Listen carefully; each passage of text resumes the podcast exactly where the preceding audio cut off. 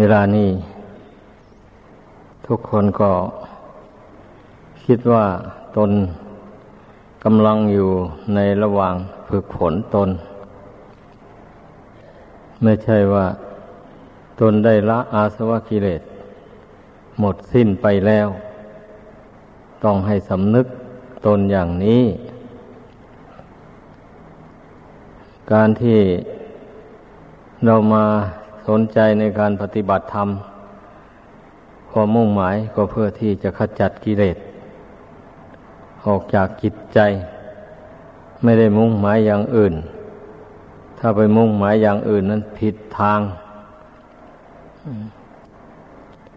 เมื่อทุกคนรู้ว่ากิเลสมันทำพิษ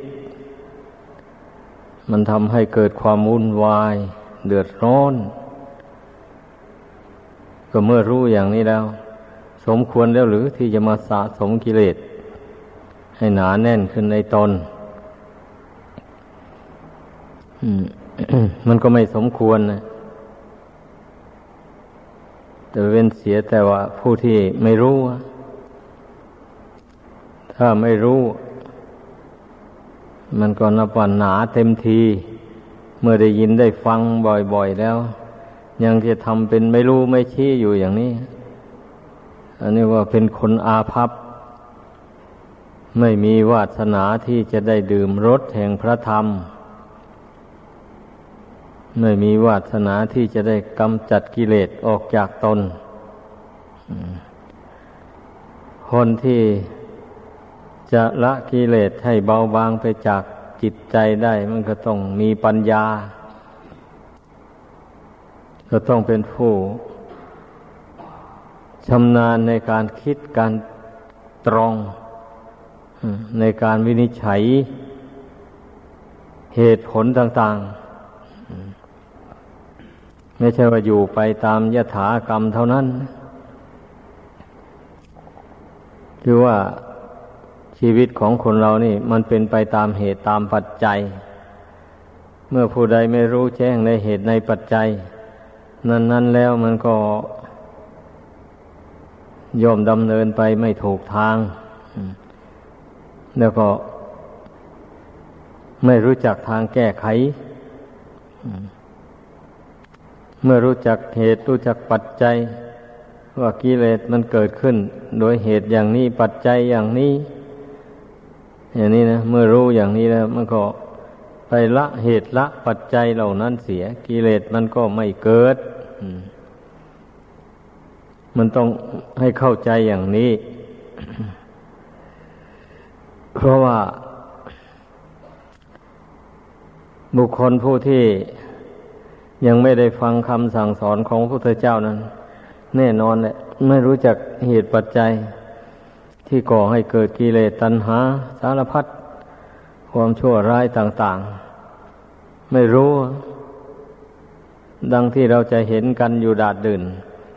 คนไม่สนใจในคำสอนของพระพุทธเจ้านั้นมักจะประพฤติชั่วไปเป็นจำนวนมากหรือบางคนได้ฟังคำสอนของพระพุทธเจ้าแล้วรู้แล้วว่าทางนี้ผิดทางนี้ถูกแต่ว่าไม่เว้นทางผิดแล้วก็ไม่ดำเนินไปตามทางที่ถูกอันนั้นท่านเรียกว่าเป็นผู้ประมาทรู้แล้วขืนทำลงผู้เช่นนั้นน่ะท่านว่าทำบาปก็ได้บาปมากเพราะจิตใจมันแข็งกระด้างมากทั้งที่รู้อยู่ว่ามันเป็นบาปก็ยังฝืนทำอย่างนี้นะมันก็ได้บาปมากทีเดียวแล้วเป็นอย่างนั้นคนที่ไม่รู้แล้วเลยทำลงไปอย่างนี้มันก็ยังชั่วหน่อยเผื่อว่ารู้ตัวในภายหลังอาจจะเกิดความกลัวต่อบาปขึ้นมาเนี่ยก็เป็นเหตุให้ละบาปนั้นได้มันก็เป็นอย่างนี้แหละจริตนิสัยของคนเรานี่มันไม่เหมือนกันนะเราจะมาดัดแปลงให้มันเหมือนกันไม่ได้เพราะฉะนั้นคำสั่งสอนของพระพุทธเจ้านะมันจึงได้มีมากมายก็เพื่อแก้จริตของคนเรานี้เองแหละ ไม่ใช่อย่างอื่นใดถ้าหากว่ามันมีจริตเหมือนกันหมดเลยอย่างนี้คำสอนของพระพุทธเจ้าคงจะไม่มากมายอย่างนี้พระองค์ก็จะสอนในธรรมแนะนำในทางธรรมที่มันถูกกับจริตนิสัยของคนทั้งโลกอันนี้เพียงแต่สูตรเดียวหนึ่งเท่านั้นมันก็คงจะได้ผลไปทั่วไปเลยก็จะไม่ได้ลำบากพระพุทธเจ้าแต่นี่มันไม่เป็นอย่างนั้นนะจริตนิสัยของคนเราเนี่ยไม่เหมือนกันแตกต่างกันไป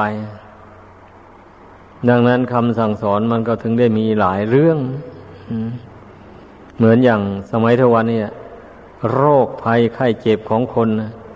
สารพัดแต่มันจะเกิดขึ้นพระพุทธเจ้าทรงพยากรณ์ไว้ทรงตรัสไว้ว่าสมัยใดนะ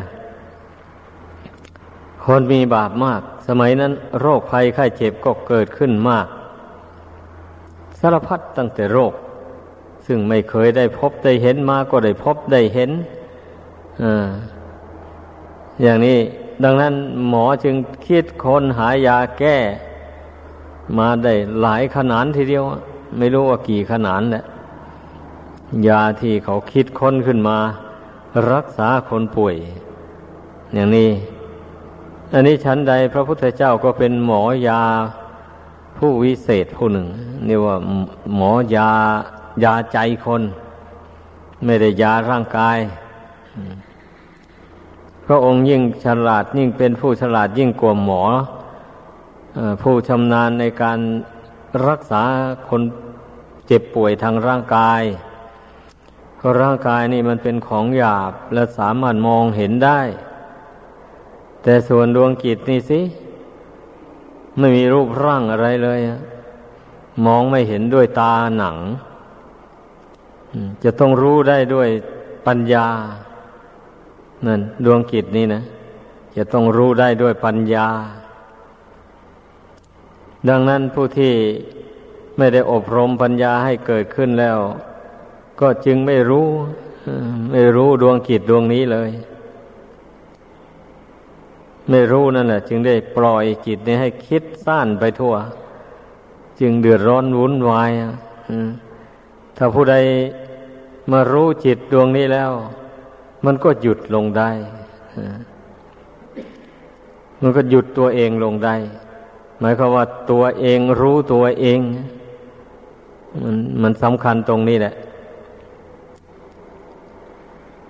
ส่วนมากมันไปรู้ตั้งแต่เรื่องอื่นไอ้เรื่องของจิตนี่มันไม่ค่อยรู้นะคนเรานะไม่ค่อยสนใจซะด้วยนะไอ้ผู้ที่จะรู้เรื่องของจิตนี่มันก็ต้องพยายามทำจิตนี้ให้สงบลงก่อนดังนั้นในสมถกรรมฐานนะพระพุทธเจ้าจึงได้ทรงสอนให้เพ่งให้บริกรรมอย่างเดียวไม่เกี่ยวกับการคิดการค้นเพ่งกำหนดใจนี่ละอารมณ์ต่างๆที่ใจมันเคยยึดถือมาแต่อดีตหรือว่ายึดถือไว้แต่อนาคตต่างๆหมดนั้นนะกำหนดละให้มันหมดไปเลยเมื่ออารมณ์ภายนอกต่างๆเหล่านั้นดับไปจิตจึงได้รวมลงเป็นหนึ่งตั้งมั่นลงไปได้อย่างนี้ก็รู้ตัวได้บัดนี้นะรู้ว่าจิตคืออะไรบัดนี้ก็รู้แล้วตัวเองรู้ตัวเองเมื่อตัวเองละอารมณ์ต่างๆให้ดับไปหมดแล้วทีนี้มันก็สงบนิ่งอยู่วันนี้ก็รู้ตัวเองนะนั่นนะเพราะฉะนั้นใครอยากจะรู้จิตตัวเองแล้วมันก็ต้องกำหนดละอารมณ์ต่างๆดังกล่าวมานั่นแหละให้มันระงับไปหมดเลยเมื่ออารมณ์เหล่านั้นระงับไปหมดแล้วจิตรวมลงเป็นหนึ่งก็รู้ตัวเองทุกคนแหละเมื่อรู้ตัวเองได้อย่างนี้ก็เพ่งพิจารณาดูดวงจิตอันนี้เมื่อมันสงบนิ่งอยู่มันไม่มีอารมณ์ต่างๆมารบกวนนี่มันก็สบายมันก็ปลอดโปร่งนี่ก็ชื่อว่าเป็นผู้เห็นทางสันติสุข ความสุขอันเกิดจากความสงบนั้นเมื่อผู้ใดได้ค้นพบอย่างว่านี่แล้วมันก็ดูดดื่มก็เป็นผู้ไม่ประมาทแล้วบัดนี้พยายามทำใจของตนให้สงบลงไปเรื่อยๆเพราะว่ามันมองเห็นโทษแห่งความไม่สงบอยู่แล้วนี่เมื่อจิตใจไม่สงบนี่มันเป็นทุกข์เดือดร้อนนะนั่นน่ะมันมีเครื่องเทียบกันอยู่นี่ทีนี้เมื่อมันทำใจสงบลงไปแล้วมันไม่เดือดร้อนอะไรมันสบายมันไม่มีกังวลอะไรอย่างนี้นะนั่นแหละผู้ใดทำได้อย่างว่านี่มันก็ดูดดื่มแล้วไม่เบื่อหน่ายต่อการปฏิบัติธรรมหาโอกาสหาเวลานั่งสมาธิภาวนาทำความสงบใจเพื่อให้ได้พบสันติสุขอยู่ภายในจิตใจนั้นไม่ปรารถนาที่จะส่งใจไปคิดพุ่งซ่านไปภายนอกมันยุ่งเหยิงมันวุ่นวายนี่มันก็รู้ได้นะผู้ใดทำใจสงบลงไปได้มันก็เห็นโทษแห่งความไม่สงบบัดนี้นั่นแหละความไม่สงบนี่มันเป็นเรื่องวุ่นวายเดือดร้อนนะนี่นะแต่คนส่วนมากนั้นมันไม่เป็นอย่างว่านี้ไม่ได้พยายามทำใจให้สงบมีแต่ปล่อยใจให้คิดเลื่อนลอยไปตามกระแสของโลกอยู่อย่างนั้นแหละดังนั้นน่ะมันถึงไม่รู้ตัวจึงผู้เช่นนั้นน่ะไม่สามารถที่จะละบาปบำเพ็ญบุญได้ใจฟุ้งซ่านเลื่อนลอยอยู่อย่างนั้นมันก็เลยท้อใจในการทำความดีต่างๆนั่นแหละคนผู้จะทำบุญทำทานการกุศลต่างๆได้นี่มันต้องมีใจเบิกบานนี่มันต้องเป็นอย่างนั้นใจไม่เศร้าหมองขุ่นมัวเมื่อใจเบิกบานแล้วก็นึกถึงความดีนั่นมันเป็นใจที่เบิกบานนะมันเป็นสายของบุญสายของความดีเนี่ยถ้าใจเศร้าหมองขุ่นมัวลงไปแล้วมันคิดถึงแต่เรื่องบาปมันนี่เห็นคิดถึงแต่เรื่องเบียดเบียนคิดถึงแต่เรื่องทำใจให้เดือดร้อนวุ่นวายเมื่อใจเศร้าหมองเข้าไปแล้วมันคิดไปสายนั่นแหละมันจะคิดถึงบุญกุศลไม่มีมันเป็นอย่างนั้นให้สันนิษฐานดูจิตตัวเองทุกคนแหละถ้าเมื่อรู้ว่าจิตตนเศร้าหมองอย่างนี้ก็รีบเร่งเข้าไปทำความเพียรเพ่งพินิจเข้าไปมันเศร้าหมองด้วยเรื่องอะไรมันยึดถือเรื่องอะไรไว้เช่นนี้ก็จะได้รู้ว่าจิตมันยึดเรื่องนั้นไว้มันถึงได้เศร้าหมองก็ไปกำหนดรู้เรื่องนั้นละเรื่องนั้นเสียสอนใจให้ละเรื่องนั้นเสียเมื่อใจมันละเรื่องนั้นได้แล้วความเศร้าหมองของใจมันก็ระงับไปเมื่อใจสงบลงไปได้อย่างนี้ใจก็เบิกบานผ่องใสก็รู้ตัวได้ว่าตนไม่มีทุกข์มีโศกในขณะนี้ตนสบายตนไม่มีกังวลอะไรนี่แหละ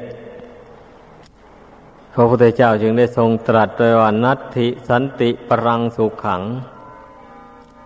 สุขอื่นเสมอด้วยความสงบไม่มีหรือว่าสุขอื่นยิ่งไปกว่าความสงบไม่มีอย่างนี้เป็นความจริงสุขอันเกิดจากวัตถุสิ่งของ